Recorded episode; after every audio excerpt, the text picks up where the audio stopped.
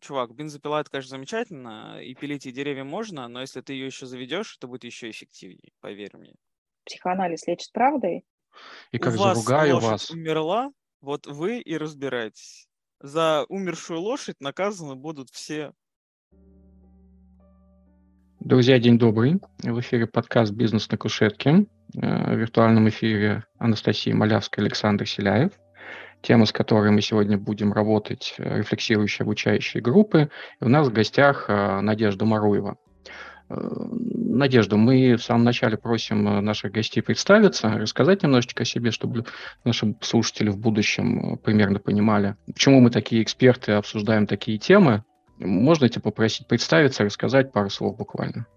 Да, коллеги и слушатели, всем привет. Меня зовут Надежда Маруева, и Наверное, в первую очередь хотела бы сказать про свой бизнес-опыт. А, я управленец в сфере рекламы, а, маркетинга и тех-стартапов. Такая вишенка на торте, важное дополнение. Я также психодинамический организационный консультант и сертифицированный ментор в бизнесе. Это если коротко. Тема нашей э, встречи группы, и не просто рефлексирующие, обучающие. Поэтому для начала давайте определимся, что такое вообще рефлексия – что такое рефлексивное обучающее пространство. Кто-нибудь хочет рассказать, что такое рефлексия? Как я это просто, выглядит? Я хочу добавить, что еще и, в принципе, зачем этот формат нужен, да, то есть мы сегодня как раз поговорим, а, собственно, зачем вот эта вся история нужна. Я, наверное, не буду, как это сказать, э, говорить про... Не буду использовать определения википедические и прочее. Скажу, наверное, от себя. Это, по сути, способ занимать наблюдающую позицию, внутреннюю наблюдающую позицию по отношению к ситуации. То есть, когда человек может, например, про что-то происходящее внутри, немножко как бы отойти в сторону и посмотреть со стороны на то, что происходит, да, то есть посидеть и подумать об этом. А я хочу добавить по дополнение вообще к определению рефлексия. Точнее, это как бы из области определения, как взрослые учатся, и рефлексия является просто необходимым шагом для того, чтобы знание, навык и опыт, точнее, знание и навык трансформировались в опыт. Потому что знания и навыки, которые не осмыслены, не отрефлексированы, они очень плохо встраиваются в day-by-day контекст и становятся плотно вот вообще в какой-то жизненный цикл там любого человека, неважно, там, обычный сотрудник или управленец. Угу. Выглядит так, как, как мы достигаем какой-то точки, оглядываемся назад, осознаем его, определяем это вот э, бессознательный, который с нами произошло, делаем его видимым, может быть, даже вербальным, и пытаемся понять, как инкорпорировать, внедрить это в наш опыт. Да, и есть ну, очень большие различия, как э, обучаются там, дети и взрослые. Есть ну, очень интересная, интересный подход одного из ученых, э, Дэвид Кол, который как раз описывает, в чем разница в обучении взрослых он выделяет вот четыре важных а, таких точки. Это личный опыт, размышления, теория и практика. Да? То есть без какого-то одного компонента это обучение просто не случится. Да? То есть ни теория, ни практика, ни личный опыт, они просто не встроятся и не станут активом конкретного человека, если они в этот цикл э, не замкнуты. У меня сразу вопрос. Мы говорим про рефлексию отдельного человека, индивида, но если возвращаться в бизнес-контекст, скорее всего, имеет смысл говорить про рефлексию группы, про создание какого-нибудь рефлексирующего существующего рефлексивного пространства группы, подразделения, организации. У вас есть в опыте примеры, как это происходило? Мы даже в обычном регулярном менеджменте видим довольно много инструментов, которые называются по-другому, но де-факто являются пространствами рефлексии. Это ну, классические one-to-one встречи, ретроспективы, ревью. Это могут быть эпизоды внутри страт-сессии, когда мы смотрим, а как у нас было, не только куда мы там движемся вперед, хотя здесь тоже очень важны инструменты, вот, размышления типовые. И именно такие вот точки размышления, эти паузы, которые делаются группами, управленцами, сотрудниками внутри, они дают возможность расширить перспективу и пространство вариантов, которые появляются не только у конкретной личности, да, но и группы, и организации в целом. Мне вспоминается опыт э, скрам-мастерства. Скрам сам по себе фреймворк, в котором вшит такая практика, как эмпирицизм, наверное, это все-таки не практика будет правильно назвать, а какая-то какая методология, метод мышления. Там три столпа. Это исследование, адаптация и наведение прозрачности. Поэтому каждое событие содержит себе некую возможность создать петлю обратной связи и отрефлексировать. Ну, то есть там делится все на куски, там от недели до четырех, ровно для того, чтобы опыт можно было достаточно быстро э, интегрировать. Проводится планирование этих периодов времени, то есть там проводится тоже какая-то обратная связь, потому что было раньше, теперь мы пытаемся предположить, что нужно делать в этот спринт. Каждый день есть петля обратной связи по ту, люди исследуют, где они, как они двигаются по направлению цели, и какие-то вот такие ивенты. В конце проводится ретроспектива, когда люди собираются в команде, пытаются понять, как они в этом спринте были эффективны или производительны, что можно было улучшить, может быть, с точки зрения команды, процесса, а может быть, чего-то глобального. Для меня Scrum а, один из а, наиболее таких ярких а, способов построения рефлексирующего пространства. Ну, в принципе, Надежда уже как раз их перечислила про стратегические сессии, которые происходят непосредственно в компаниях. А у нас, например, были регулярные, ну, они, конечно, были с такой полугодичной периодичностью, когда собирались, и, соответственно, то собиралась прям вся компания, и менеджмент рассказывал, собственно, куда мы идем, зачем мы идем, да, то есть что происходит с рынком, как мы вот в этом рынке находимся, да, то есть некоторое такое ощущение местоположения, ну и обсуждались, конечно, там на высоком уровне общие там тенденции, которые, например, могут быть пагубны. То есть там, когда у нас в какой-то момент деление мы-вы между там бизнесом и IT стало уже... Его уже невозможно было игнорировать, пришлось прям генеральному выходить и говорить, что если еще раз где-то я увижу, я вот это у нас на нашей стороне как это все хорошо, а это у вас проблемы, он говорит, типа, наказаны будут обе стороны. Можем оставить за скобками методы, да, которыми пыталась разрешить менеджмент эту ситуацию. Но, как, опять же, некоторый формат, какие-то текущие проблемы обсуждались, выводились, по крайней мере, на поверхность, и как-то предлагалось о них в том числе подумать. Ой, мне сейчас прям сразу хочется э, этого руководителя немножко поанализировать. Он пришел своим подчиненным, сказал, вы не правы, я прав, теперь э, сделайте так, что вы сами все исправите. Это интересно, потому что мы говорим вот про какие-то организационные изменения. И рефлексивное пространство, по сути, это возможность эти изменения понять, насколько они адекватны, и, может быть, что-то подправить. И они всегда связаны с изменениями. Это всегда тревожно, потому что любые изменения – это изменения старого, соответственно, изменяем старое, при царе батюшке в прошлые времена было получше, а, и сразу включается сопротивление. Возможно, это уже мои домыслы, и действительно в реальности это не будет работать, но, например, я вполне могу представить ситуацию, где некоторые там рефлексии даже на уровне шахтеров, да, или на уровне, там, не знаю, качей или кого-то еще может быть вполне полезно и эффективно. То есть э, с точки зрения, например, оптимизации производства, да, с точки зрения оптимизации каких-то процессов. Просто так как именно эти люди находятся на местах, например, они гораздо лучше погружены в эти процессы. Если бы они их, ну, не просто, например, рутинно рутинно повторяли, а осмысливали то, что они делают, то могли найти бы те возможности для, например, оптимизации. Потому ну, что... да, потому что если мы вспомним наш советский опыт, кубы по рационализации были в каждом, а, в каждом мануфакторе, в каждом заводе. А на самом деле там не называли это умным словом рефлексия. Это действительно был анализ а, тех процессов, тех потоков, которые есть, при, выдвижение предложений и затем понимание, как это можно сделать быстрее, эффективнее, качественнее.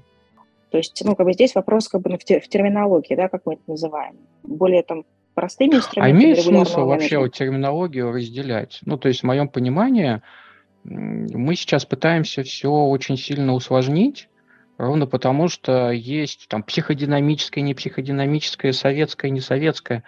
А у нас есть опыт, который нам нужно переработать. Какая роль, неважно. А, и э, сделать какие-то выводы, которые помогут нам в достижении какой-то цели. Называем ли мы это рефлексией, рационализаторством, там, какими-то страцессиями, оптимизацией, да. оптимизацией. А на самом деле для меня это не столь важно, ровно по сути мы делаем одно и то же. Мы что-то сделали, для меня это выглядит а, одним и тем же. Просто ну, разные называют люди разными терминами, может быть, у меня на самом деле здесь вопрос немножечко другой. Я его задал, но мы его настолько далеко уже ушли. А, у нас есть рефлексия, назовем так, да, раз уж назвали так э, нашу встречу. А, у нас есть пространство. Я бы хотел понять, что это такое вот рефлексивное пространство, обсудить это. А что поможет это рефлексивное пространство создать? И как, наоборот, группа, организации, индивиды защищаются от того, чтобы это рефлексивное пространство создать? Потому что рефлексивное пространство всегда подразумевает, что были и будут изменения. Как мы понимаем, это очень тревожно. Хочется сказать сначала, а что же точно не является этим пространством? Потому что мы можем это назвать ретроспективой, собраться поговорить, но в каком случае это не будет рефлексивным пространством? Всегда от противного. Внедрим мы, например, э, а, еженедельные ретроспективы. Вот мы собрались, и такие, ну, рассказывайте, как говорится. А мы можем начать еще дальше. Мы можем сказать, что нам ретроспективы не нужны. Мы можем сказать, что нам нужно работать. Какая ретроспектива? Какие полтора часа в две недели – ну или часто, в две недели вы хотите тратить на то, что вы должны делать и так постоянно. Ситуация, которая постоянно возникает, когда люди начинают внедрять какие-то вот эти спринты, agile команды, скрам и так далее. В конце спринта обязательно нужно провести ретроспективу. Более того, успешный э, спринт э, считается тот, э, который отрефлексирован. То есть, если вы запланировали, но за спринт ничего не успели сделать, до конца что-то не сделали, то тем не менее это норм, но если вы даже выполнили все задачи, но не отрефлексировали, как это сделали, вот это уже не норм. Одна из практик, один из способов э, рефлексии не допустить, отменить ретроспективу совсем. То, что ну на кой ляд? Мы же в течение вот всех этих двух недель работали и сразу все делали. Зачем нам это проводить? Либо вот все хорошо сделали, либо ничего не сделали, о чем говорить. Ну, есть... Да, либо хорошо сделали, тогда что это обсуждать? Или ничего не сделали, у нас тогда нет времени ничего обсуждать, надо работать. Какие еще вот способы есть не допустить э, осмысления своего опыта? Ну, забалтывать, например, когда проходит какая-то встреча, которая была посвящена предыдущему опыту, либо будущим каким-то планам, и там а, зашкаливает тревога, ну, просто люди как бы, начинают забалтывать встречу, и ну, все выходят ни с чем. Вроде встретились, вроде поговорили, а вроде как бы каждый ушел с тем, с чем пришел. Это, наверное, uh-huh. очень, очень важные критерии отсутствие рефлексии, да, то есть как бы, ну, рефлексия, это получается, если мы говорим про группу либо команду, это кросс-опыление, да, где ты заходишь вот в одном состоянии с одним набором идей, а дальше через вопросы, через размышления, через разные точки зрения своих коллег ты понимаешь, что тебе где-то открылись какие-то еще новые грани той же самой а, проблемы, задачи, над которой вы размышляли. Звучит так, как если не хочется обсуждать э, тревожную тему, и люди обсуждают что угодно, кроме вот этой тухлой лошади на полу.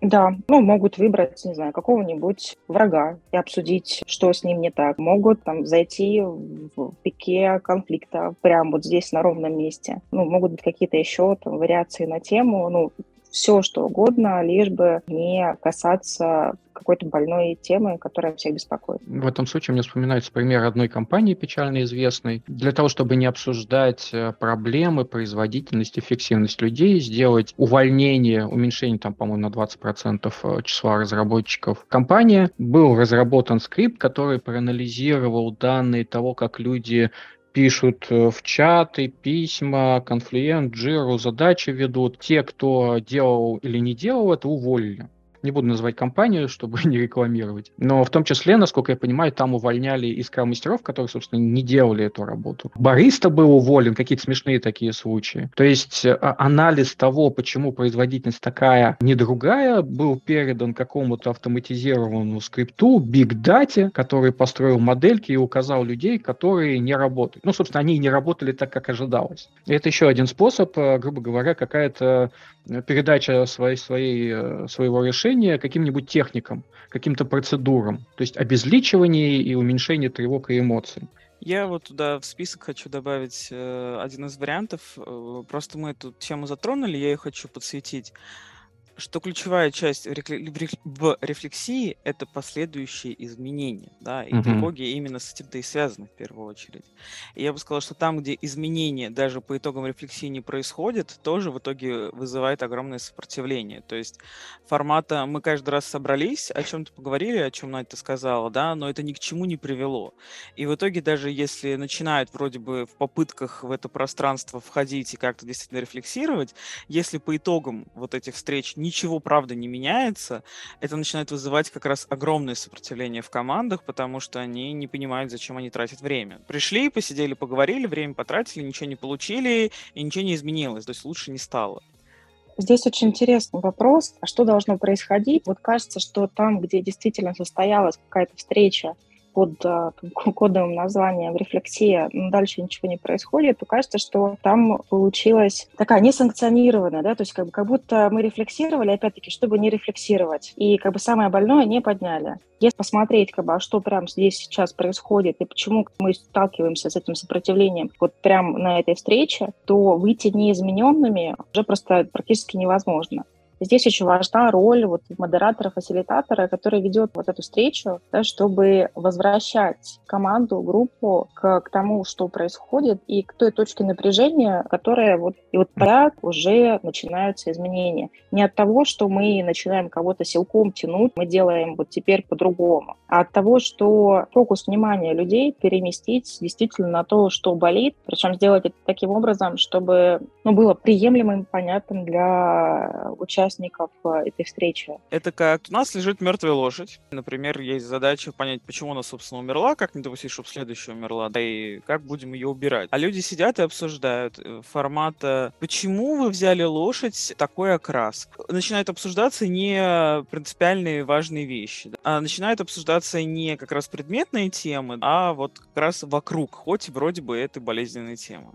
Ну, а по сути оказывается, что смерть этой лошади это такое страшное событие, и каждому так страшно оказаться на месте следующей лошади, ну, я сейчас фантазирую, ну, да, что, что говорить об этом просто невозможно. Вот я сейчас скажу, как бы подниму эту тему, как бы, а почему она сдохла и кто будет следующий. И я же окажу, окажусь на этом месте следующего, да, поэтому не, невозможно сказать психоанализ лечит правдой, и масштаб личности лидера – это потенциал развития компании. Компания ограничена амбициями ее лидера. Насколько да, и наоборот, да, совершенно верно. И здесь как бы связывая две эти э, штуки, вот мы можем сказать, а насколько большой объем правды, насколько большой объем объективной реальности может переработать лидер, и насколько честно он может для себя вообще отвечать на эти вопросы. Вот если как бы он может э, себе честно говорить, то вот у меня в компании дохнут лошади, и я в первую очередь должен посмотреть, а что происходит, а не э, говорите своим сотрудникам, придумайте мне какое-нибудь красивое объяснение, а еще сходите в, к каким-нибудь консалтерам за много миллионов и получите от них обзоры э, рынка, как лошади дохнут у других э, компаний в индустрии, вы выберете какое-нибудь медианное значение, сравните с нашим и постройте прогнозы и там, набор мер. Звучит да, как усложнение, чтобы не касаться этой тревожной темы. А лучше вообще выйти, да, Анастасия, и сказать, вы бизнес и айтишники мне надоели, еще раз вы что-то не так сделаете, я вот как приду, все. Точка. Да, да. я хотел сказать ответственные, потом подумала, в этом, в этом формате ответственные вот все они. Опять-таки про правду, да, и про способность переработать эту правду, от способности лидера переработать эту правду зависит, насколько он сможет это ну, внедрить у себя в компании. И э, вот это столкновение с правдой и с новыми какими-то факторами реальности, которые на нас сыпятся там, каждую неделю, это ну, необходимая сейчас э, очень актуальная тема и навык, которые можно развивать. То есть это и про организационное развитие, и про личностное развитие членов организации. И вот мне кажется, мы здесь как раз наконец подходим спустя столько времени к вопросу, что такое рефлексивно-обучающие группы и почему они помогают. Две ключевые компоненты вот в этих группах, то, что меня очень в них привлекает, то, что делает их эффективными, они решают конкретные задачи бизнеса и позволяют развиваться участникам этих групп. Чем выше уровень и чем сложнее задача, чем она там масштабнее, долгосрочнее, тем больше она сопряжена с личностью человека, который ее реализовывает. Я вначале, наверное, хотел остановиться, что такое рефлексивно-обучающие группы. Да, это как? То есть это команды, не команды. Это в организациях, не в организациях. Это вообще что за фрукт, как его потрогать? Потому что, ну, люди, которые нас могут слушать, они, наверное, уже это устали слушать, что такое рефлексивное, что такое пространство. Теперь мы вводим новый термин группы. То есть мы предполагаем, что есть э, группа людей, которые собрались для решения какой-то цели. Для этого есть пространство. То есть создана эта группа на какой-то промежуток времени, может быть, навсегда, может быть, ограничена по времени одной встречей. И в течение какого-то времени они исследуют опыт чей-то, свой, чужой, и в итоге получают, как мы это любим, инсайты, на основании которых можно выстроить какие-то свои следующие шаги. Основная задача у них проанализировать опыт, а основной способ может быть разный, и в процессе получается такой, такой эффект обучения на опыте обучение на рефлексии. Обучение не только на опыте рефлексии своей, но и э, тех людей, которые собрались. И, собственно, поэтому состав группы имеет э, большое значение. Мы сейчас про это говорим, правильно? Похоже, есть э, разные вариации на тему, но ты перечислил, да, ключевые э, компоненты, которые там должны быть. Само вот это обучение через участие в таких группах, оно предполагает некое знание, которое люди могут получить в этой группе, это состав участников, и от этих участников человек слышит какие-то вопросы от модераторов, фасилитаторов. И один из важнейших компонентов — это рефлексия. То есть человек приходит в эту группу со своим каким-то запросом. В нашем случае мы обсуждаем бизнес-контекст, со своим каким-то бизнес-запросом. Группа обычно собирается из людей ну, сопоставимого уровня компании, там, уровня лидерства, для того, чтобы они могли как раз попасть в эту среду кросс-опыления, шерить свой опыт, получить для себя что-то полезное. Важный момент, что здесь идут не просто академические какие-то знания, а именно обучение друг у друга и анализирование, да, вот эта рефлексия, где мы анализируем, и дальше мы еще как бы синтезируем то, как бы это все значит, и какой новый смысл я могу унести с собой. Как вообще вот эта вот встреча, то есть весь этот процесс может выглядеть? Мы нашли этих людей, собрали, которые как раз у нас, условно говоря, приблизительно с похожим опытом. То есть там руководитель, тимлид команды, либо мы говорим там топ-менеджмент, либо мы там говорим а, предприниматели. У нас, например, офлайн мероприятие, мы их там собрали в комнате, и что? То есть вот и что там должно происходить? Немножко тоже про формат, может быть онлайн и офлайн. Это закрытые группы, это значит, что состав не меняется на протяжении всей работы. А, работа ведется, как правило, несколько встреч, там от 5 до 10. Это как раз то с шагом а, там, неделя или раз в две недели. Это то время, как раз которого достаточно для того, чтобы осмыслить а, свою задачу, проблему, с которой человек пришел, и чтобы она на протяжении времени разворачивалась и между встречами можно было какие-то инсайты прямо на деле применить. Из того, что должно происходить вообще внутри этой группы, могут даваться разные какие-то инструменты, которые будут полезны под конкретные задачи участия. Дальше модерируется обсуждение и осмысление запроса каждого участия. Это ну, четко структурированные встречи, да, то есть нужно сказать, как бы не просто собрались поговорить, как бы поделиться своими какими-то переживаниями, нет, есть четкий э, регламент, где у каждого участника есть свое время, где он может представить свою задачу, получить э, фидбэк от группы, размышления, новые взгляды, как раз через, через что открываются те новые грани, которые обогащают человека. И это общая рефлексия, а что сейчас конкретно в группе происходило. Да? То есть мы постоянно меняем фокус с индивидуального на групповой, смотря как человек взаимодействует не только в своей бизнес-среде, представляя свой кейс, но и как он взаимодействует в группе, которая здесь собралась. И через смену вот этого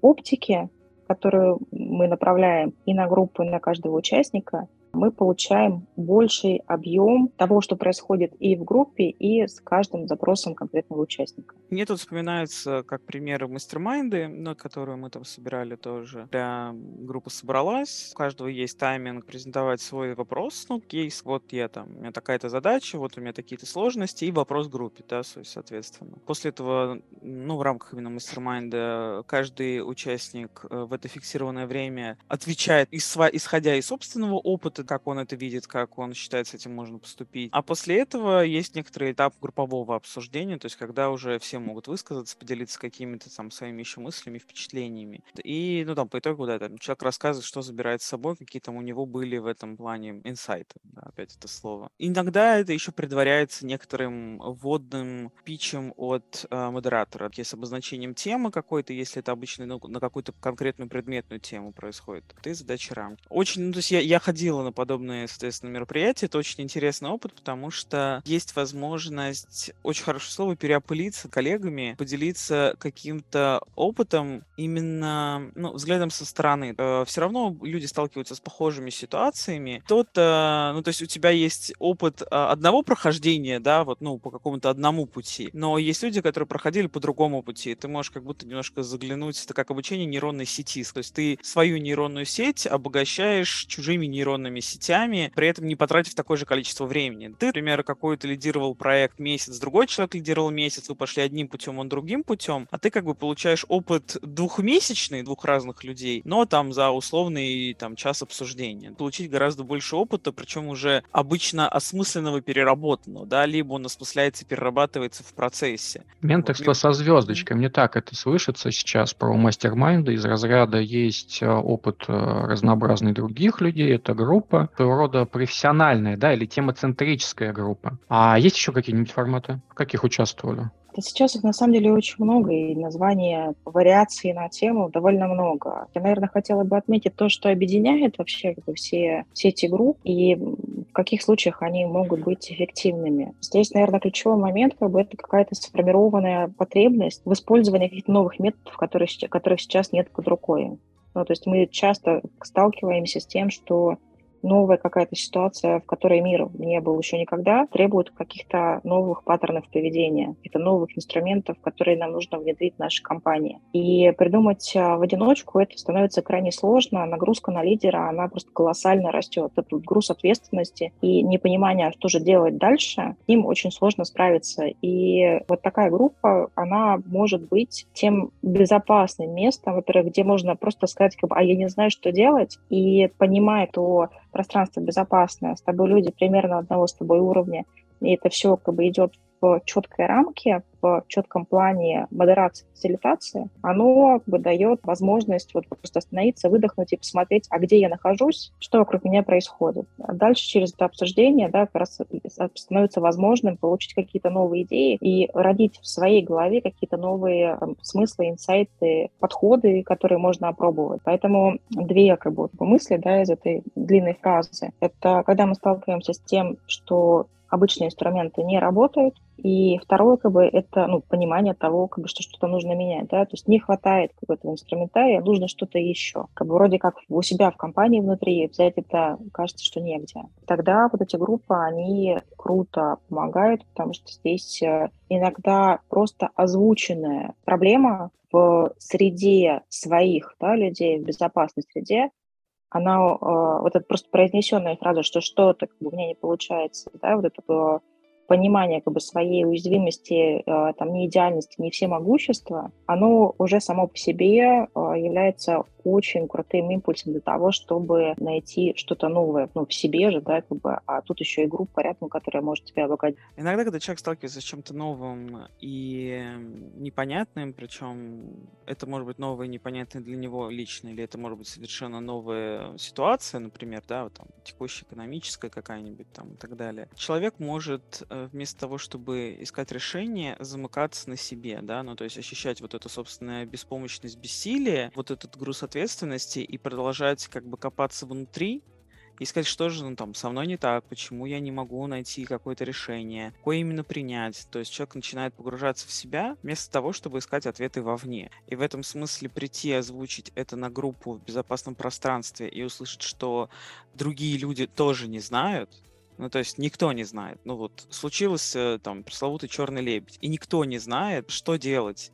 И ты не один или не одна такая, да, вот в этой ситуации, а есть куча других э, экспертных, тоже умных, прекрасных людей, которые находятся в похожей ситуации, тоже не знают. И проблема получается в этом смысле не в тебе, и не нужно в себе копаться, а и действительно сесть и подумать, а что же мы можем сделать. Принять эту неопределенность и посмотреть, ну как бы тут немножко, с одной стороны, рефлексия это смотрение внутрь, да, но тут как раз вот это смотрение посмотрение внутрь позволит посмотреть наружу, попробовать выйти из внутреннего кокона, как-то шире посмотреть на картинку. Не только в контексте собственных переживаний, но и в более а, масштабных. Помимо черных лебедей, с которыми никто из нас не сталкивался, есть какие-то более-менее типичные там проблемы, с которыми сталкиваются управленцы каждый в свое время. Например, это из операционки. Кому-то это может быть ну, чем-то просто невероятным. Вот я не могу отойти от своей компании ни на шаг, они что без меня все пропадут. И когда человеку просто представляется возможность в очень подходящем формате пообщаться, увидеть вообще,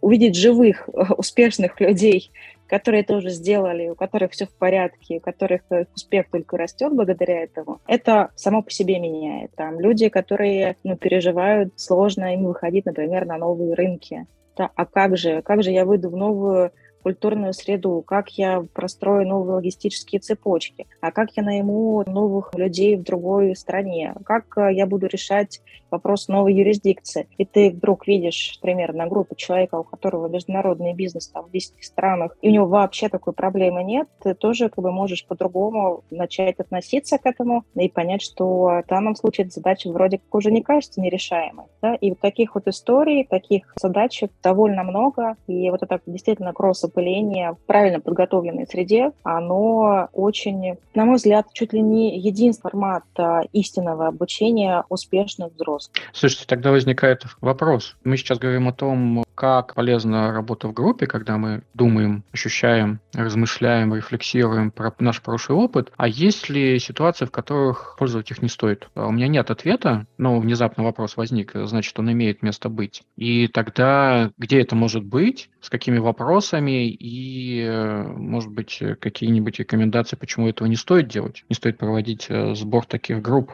Первое, что приходит в голову, это просто подмена цели. Ну, например, какой-нибудь э, директор решил сделать, организовать такую группу среди руководителей разных подразделений у себя в департаменте. Чтобы исследовать какую-то цель, которую они решить не могут? Например, как бы он декларирует одну цель, что это про их развитие, про развитие компании, да, про вот это рефлексивное пространство и кроссопыление, выстраивание линейных связей и так далее. А на самом деле у него цель вообще другая. Ну, например, вот есть какой-нибудь э, вялотекущий конфликт, и он хочет э, через, э, через такую группу там что-то с этим конфликтом сделать, ну, как бы не самое экологичное. Уволить тех, кого выявит. Ну, например, совершенно не, не подходит, то есть как бы здесь ничего хорошего точно не получится. Мы вот, говорим о том, что необходимо все-таки открытое, честное пространство, а не какие-то скрытые мысли, которые есть у лидеров, например. И готовность вообще, в принципе, в процессе как бы, вот этих, этих встреч сталкиваться с тем, что там не ожидали увидеть. Это будет самым ценным. То есть мы все идем с какими-то ожиданиями,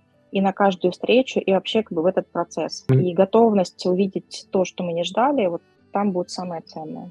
У меня пример как раз вспоминается фильм, прекрасный сериал Open Space, может быть, смотрели. И как раз а, там проходила какая-то группа по обсуждению вопросов а, притеснения людей другого цвета кожи. Я точно не помню, как это все называлось. И приезжал в, эту, в этот офис специалист, они собирались в группу, была рабочая группа, и руководитель там, если правильно помните, человек э, неуемной энергии, которого поставили, потом задвинуть не могли с этой должности. Основной посыл, который там был, а он постоянно российские шуточки какие-то подкидывал. В конце концов, после вот всей этой встречи, всей этой рефлексии, преподаватель подошел к нему и сказал, слушайте, на самом деле эта встреча была для вас, то что есть жалобы на вас, и именно вы должны были вести себя в течение этой встречи по-другому. Наверное, тот как раз пример, который, Надежда, ты приводишь, когда цель-то совсем другая была, но человек, ради которого это все заводилось, производилось, да, проводилось, этого не понял. То есть человек не понимает намеков и продолжает даже на тренинге против расизма рассказывать какие-то анекдоты, которые на самом деле про эту тему. Похоже? Похоже, да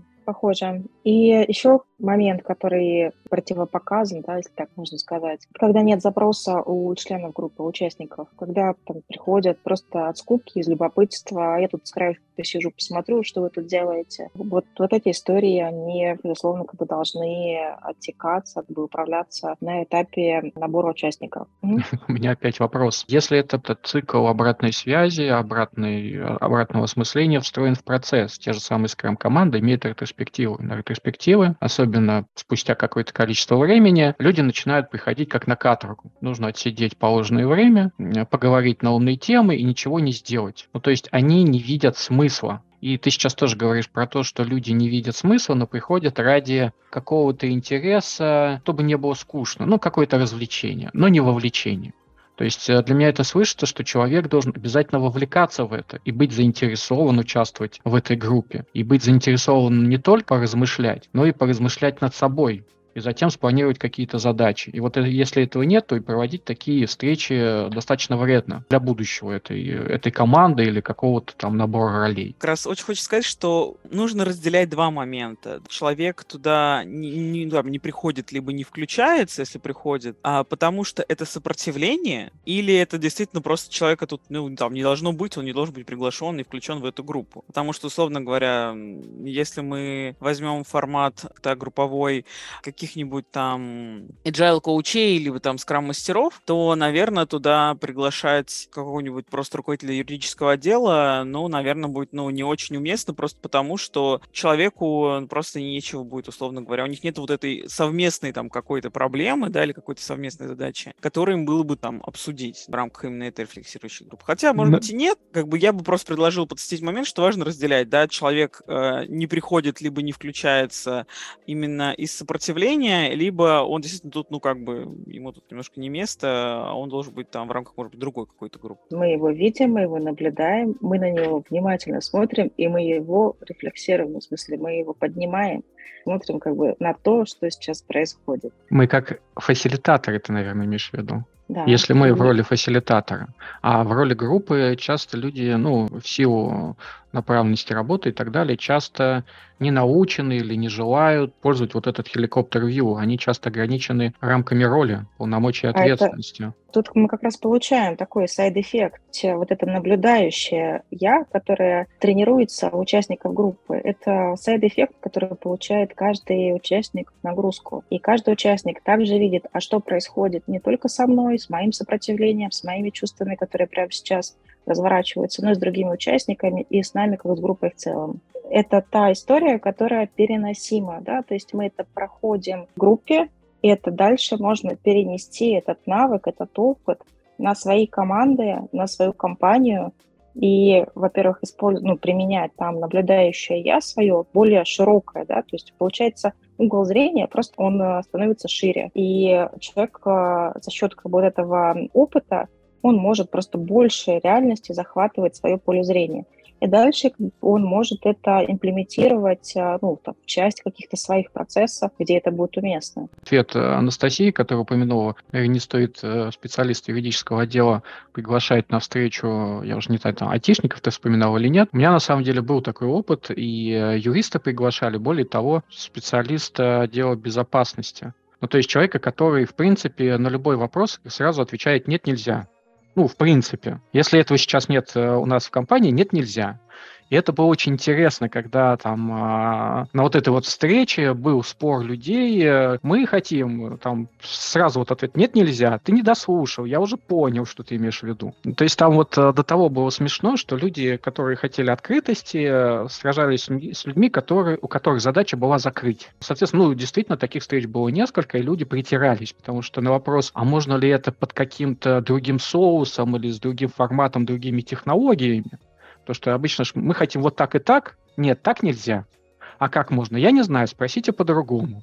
А вот так, вот так, вот так. Вот эти три штуки нельзя. Хорошо. И это было очень интересно. Поэтому я бы сказал, что на самом деле вовлечение необходимых ролей в решении задачи в процесс вот такого обсуждения, он необходим. Поэтому и да, и нет. Подпишусь. Бывает скучно? Да, то есть э, я, я привела пример просто, может быть, там некорректно, но то есть есть места, где это действительно нужно, а твой пример про безопасника, просто слушатели этого не слышали, я просто сидела и практически в голос смеялся, потому что это прям боль, когда ты приходишь, действительно говоришь, надо, а они говорят, нет. Просто, просто нет, все. И ты об, об, об, об этом Документ нет... читали, вот здесь разрешено, значит запрещено. Все, до свидания. Приходите через месяц. Аудиенция да. закончена.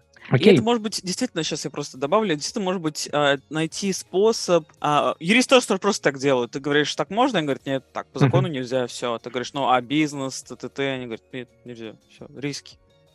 И в этом плане вот это вот пространство, в котором люди могут обсудить, и, то есть э, сказать, что ну, деньги-то делать надо, мы тут бизнесом вообще-то занимаемся, да, вот там конкуренты делают, они же, наверное, ну, как бы находят какое-то юридическое обоснование, например, да, либо техническую возможность, либо что-то еще. И вот на этом моменте, когда сталкиваются как раз в этом пространстве все вот эти волны, и происходит какое-то появление, да, вот этих вот инсайтов и идей, как это все-таки, может быть, можно реализовать. То есть даже если а, тот же самый там безопасник или юрист идет и скажет, давайте, ладно, я подумаю, я посмотрю, да, что, собственно, можно сделать, это уже прекрасный выхлоп, да, по итогам встречи. Да, я здесь просто еще отмечу, да, что если мы просто разделим истории про какие-то рабочие регулярные задачи, это одна история. Здесь, безусловно, нужно вовлекать а, всех, кто на эту задачу влияет. Ну, то есть, как обычно, там, всех, со всеми стейкхолдерами сверяемся, и нужных людей мы заводим внутрь процесса обсуждения.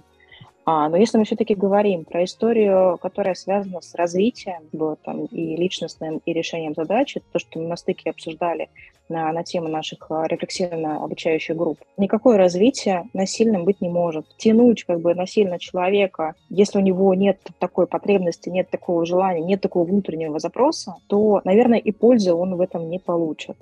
Ну, мне все еще остался, э, как бы хочется как-то обсудить, а, собственно, Делать-то что? могут быть, ну, типа, какие форматы могут быть. Ну, то есть мы очень говорим о том, что это вот, ну, то есть у меня, по крайней мере, по итогам обсуждения, как будто бы, да, там, если бы я просто слушал, сложилось впечатление, что это просто, что нету каких-то готовых решений, да, а это всегда формат, просто собрались, есть некоторые фасилитаторы, которые как-то фасилитируют. Но при этом действительно же есть специфические форматы, которые подходят под конкретные задачи. Да, я бы, наверное, выделил несколько вещей, которыми можно поделить группы. Первое – это тема встречи и профессиональный фокус то, что могут быть люди вообще разных профессий, но определенные темы. Ну, например, карьера. Как ее выстраивать в каких-нибудь интерпрайзах кровавых. А, кроме темоцентричности, есть, конечно же, еще продолжительность. Из разряда мы встречаемся один раз, либо мы встречаемся периодически до тех пор, пока не решим проблемы или просто встречаемся один месяц. Этот формат тоже влияет на то, какие цели люди приносят на эти группы. Потому что это же группы не только организационные, они могут быть и э, а сообществ. То есть люди, э, э, объединенные какой-нибудь общей идеей, общим форматом, общим направлением развития, и они могут э, вне организации, вне команд формальных встречаться их и решать. В организациях, например, развитие сообщества тоже достаточно интересная тема. Конечно же, количество участников играет роль.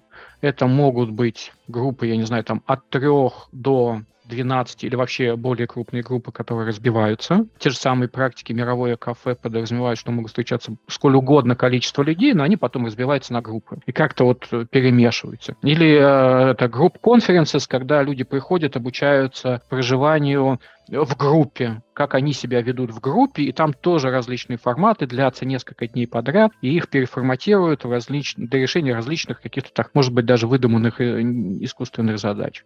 Соответственно, а, наличие отсутствия какого-то модератора, фасилитатора, супервизора, и э, вот это вот весь, все разнообразие разбивается на какие-то типы.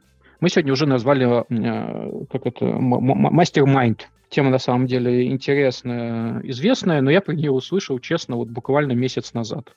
Но оказалась она такая наиболее развитая. Мы, конечно же, сталкивались с такими, как супервизии балентовские группы. Вот. Интервизии, ну туда же. Супервизии, интервизии, барнетовские группы, когда люди одной профессии встречаются периодически, приносят свои кейсы. Люди той же самой профессии помогают, э, будем называть это, порыхлить. То есть человек рассказывает свой кейс определенное время и задают, задают какие-то вопросы. Затем группа размышляет вслух, и, соответственно, человек может участвовать, не участвовать в обсуждении, а не просто вот э, это поле рыхлят на предмет того, что видимо, что невидимо, как с этим можно поступать. И затем э, человек, который принес кейс, дает обратную связь. Понятно, что в кейсе может быть еще что-то близкое по духу, по теме и тем, кто пришел. Поэтому это обучение на кейсах, не только человека, который кейс принес, но и в том числе людей, которые окружают. Э, особенно это развито, конечно, у людей помогающих профессий, психологов, психоаналитиков, коучей, скрам-мастеров. Вот. Но такие же группы я, например, видел уже у различных открытых сообществ студенческих,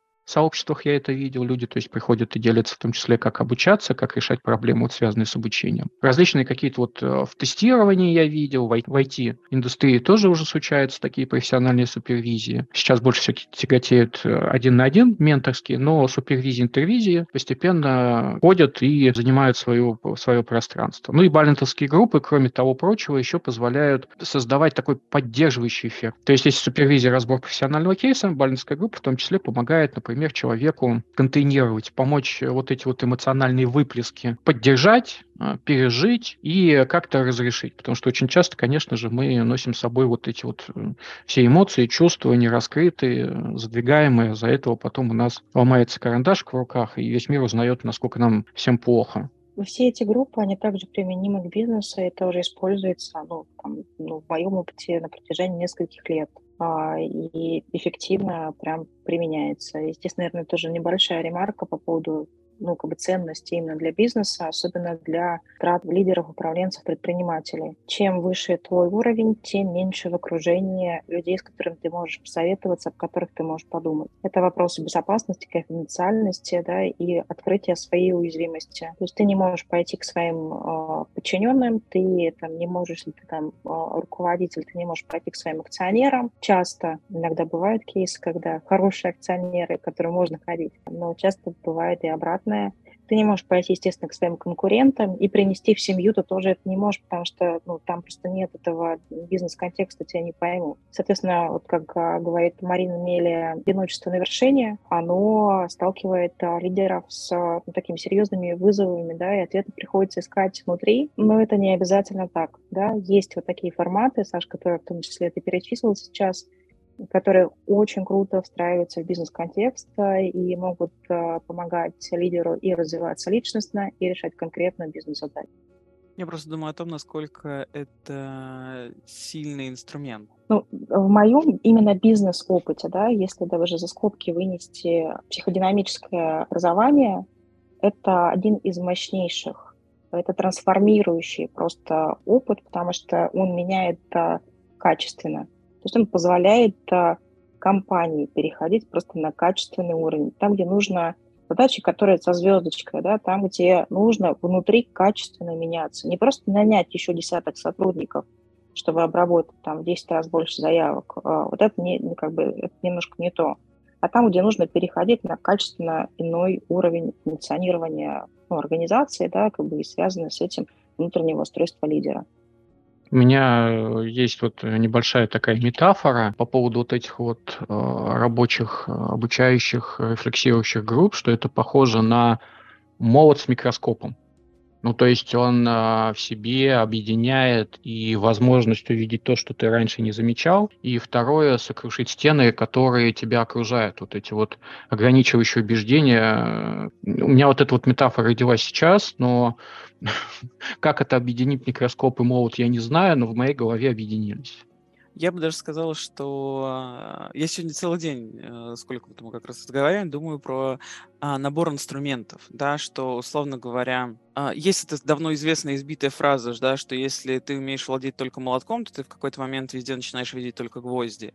Вот это как раз способ получить у себя и микроскоп в качестве инструмента, и молоток, и какой-нибудь долото, и бензопилу, и, не знаю, чайную ложечку, и скальпель, да, то есть ты в этом смысле как раз, опять же, расширяешь это все. Либо, например, э, человек говорит, ну, чувак, бензопила это, конечно, замечательно, и пилить и деревья можно, но если ты ее еще заведешь, это будет еще эффективнее, поверь мне. Хорошая метафора, мне нравится. Это понятно делать-то что? Какие первые шаги можно сделать для того, чтобы попытаться переиспользовать? Ой, можно я тоже тут первый откликнусь и скажу, что, наверное, Самое главное это все попробовать на личном опыте. И, наверное, в первую очередь, что вы можете сделать, это сформировать себе опыт куда-то просто сходить вот в подобный формат и его как сказать, ощутить на себе, да, потому что прежде чем в любом смысле вы это будете внедрять в свою команду или там в свою компанию, а, необходимо получить личный опыт и понимать в первую очередь самостоятельно, да, насколько там для вас сработало это, этот формат работы. Вот, поэтому я предложил начать именно с получения личного опыта. Да, очень поддержу как раз ну, с этой целью, да, для того, чтобы наши коллеги могли попробовать на себе 29 октября отпускается такая группа. Она будет небольшая. Мы набираем всего 5 человек. Фокус ее будет на работу с лидерами и собственниками бизнеса. Это как раз то, о чем мы говорили, для того, чтобы собиралась однородная группа, чтобы работа внутри была максимально эффективна. Вот поэтому приглашаю всех желающих приходите. Мы обязательно проводим вводные интервью для того, чтобы познакомиться с каждым участником, да, для того, чтобы качественно собрать состав группы. Это будет серия таких групп. Ну вот первая запускается совсем скоро, и формат ее предполагает 5 участников, 5 встреч шагом в неделю. И на выходе каждый участник сможет, во-первых, разобрать свой бизнес-кейс, во-вторых, услышать и поучаствовать в работе над кейсами других участников, получит целый набор, да, такой веер, пакет а, инструментов, которые он опробует на себе и дальше, соответственно, сможет а, применять в своей компании. Ну и, безусловно, он получит поддержку и то самое рефлексивное, безопасное пространство, которое, возможно, станет тем самым необходимым стимулом для очень важных качественных изменений. Приложим ссылку на это описание в нашем анонсе подкаста на Мэйви, ну и, соответственно, она продублируется на другие источники. Прослушивайте где. А есть вот э, формат как раз, который вы уже можете прям попробовать в ближайшее время, о котором сказала Надежда. Если вам в каком-то смысле это там неудобно либо не подходит, вы можете попробовать какие-то иные поискать в ваших профессиональных сообществах. Ну, то есть мы перешли к советам уже. Да, я я бы тогда посоветовал послушать э, еще один подкаст про мастер-майнды от э, Sbirgile Talks. Привожу ссылочку. Там, соответственно, ребята, скрам-мастера, создавали такие профессиональные мастер-майнд-группы. Я точно не помню, какой период жизни у них там был. Достаточно продолжительный. И очень интересно послушать вообще, как этот формат выглядит э, у кого-то. Там на вопросах-ответах можно понять, насколько этот формат подходит и можно ли запустить, например, в вашем сообществе. Привожу ссылочку.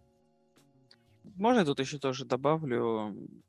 Есть такой фильм э, «Философы. Урок выживания». Не сказать, что как именно художественное произведение он какой-то там гениальный, да, но я бы предложила его посмотреть как тоже некоторый такой пример группы, да, именно групповой работы. Вы можете именно обратить внимание на то, как студенты, да, там, герои фильма взаимодействуют, как они обсуждают и как приходят к новым каким-то идеям и выводам в процессах этого обсуждения. То есть, насколько именно там вам понравится с точки зрения художественного оформления фильма, он там спорный, но как некоторые, опять же, занять внутреннюю наблюдающую позицию, посмотреть, как это показано со стороны, как это, в принципе, может выглядеть тоже там, веч- вечерком, как говорится, расслабиться, почему бы и нет. Вполне может быть интересный формат. Если что-то, что сегодня вам стало новым, важным, подсветило какие-то ваши ограничивающие убеждения? Я просто отвечу, что я задумалась, эм, куда бы я могла сходить. Ну, то есть в рамках там развития собственных компетенций. А, поняла, что давно не была уже. Ну, то есть я раньше регулярно ходила и посещала подобные различные форматы, мастер-майнды у меня были и так далее.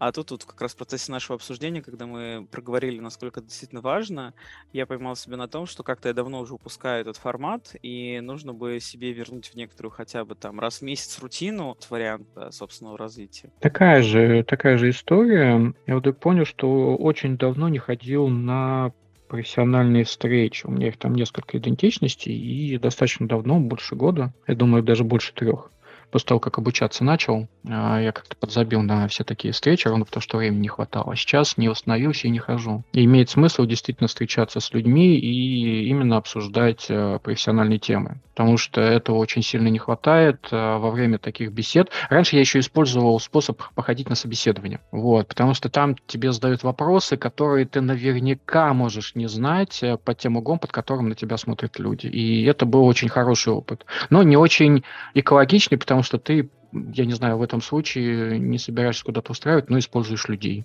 для каких-то своих целей. Это выглядит немножко, наверное, неэтично. Поэтому я перестал, а другого способа не нашел. И сейчас, как э, ментор, тоже небольшая такая реклама есть, э, сервис э, бесплатный час менторской помощи, помощи для IT, Get Mentor, привожу ссылочку. Я там ментором тоже выступаю, ко мне часто приходят ребята с каким-то опытом, и даже люди одного уровня, разных взглядов могут помочь друг другу. Последний вопрос. Э, Надежда. Минутка такая, пару минуток саморекламы. Где с тобой можно встретиться в сети, познакомиться с твоими работами, поучаствовать в твоих проектах?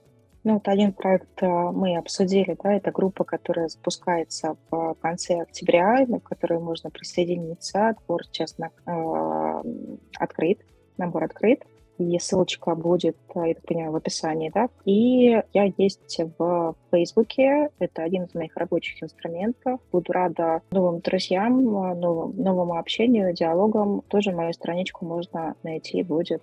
Возможно, Саша это вырежет, но я скажу. Facebook запрещенная на территории России организация, но все мы знаем. Простите. Спасибо большое за то, что дослушали нас до конца. Э, сегодня, мне кажется, достаточно такое разноплановое. Хотели, хотели обсуждать группы, но затронули и лидеров, вообще всевозможные наименования слова «рефлексия», какие она может иметь, в каких форматах. Уровни. А, спасибо большое, хорошего дня. Спасибо большое и спасибо. до встречи. Счастливо.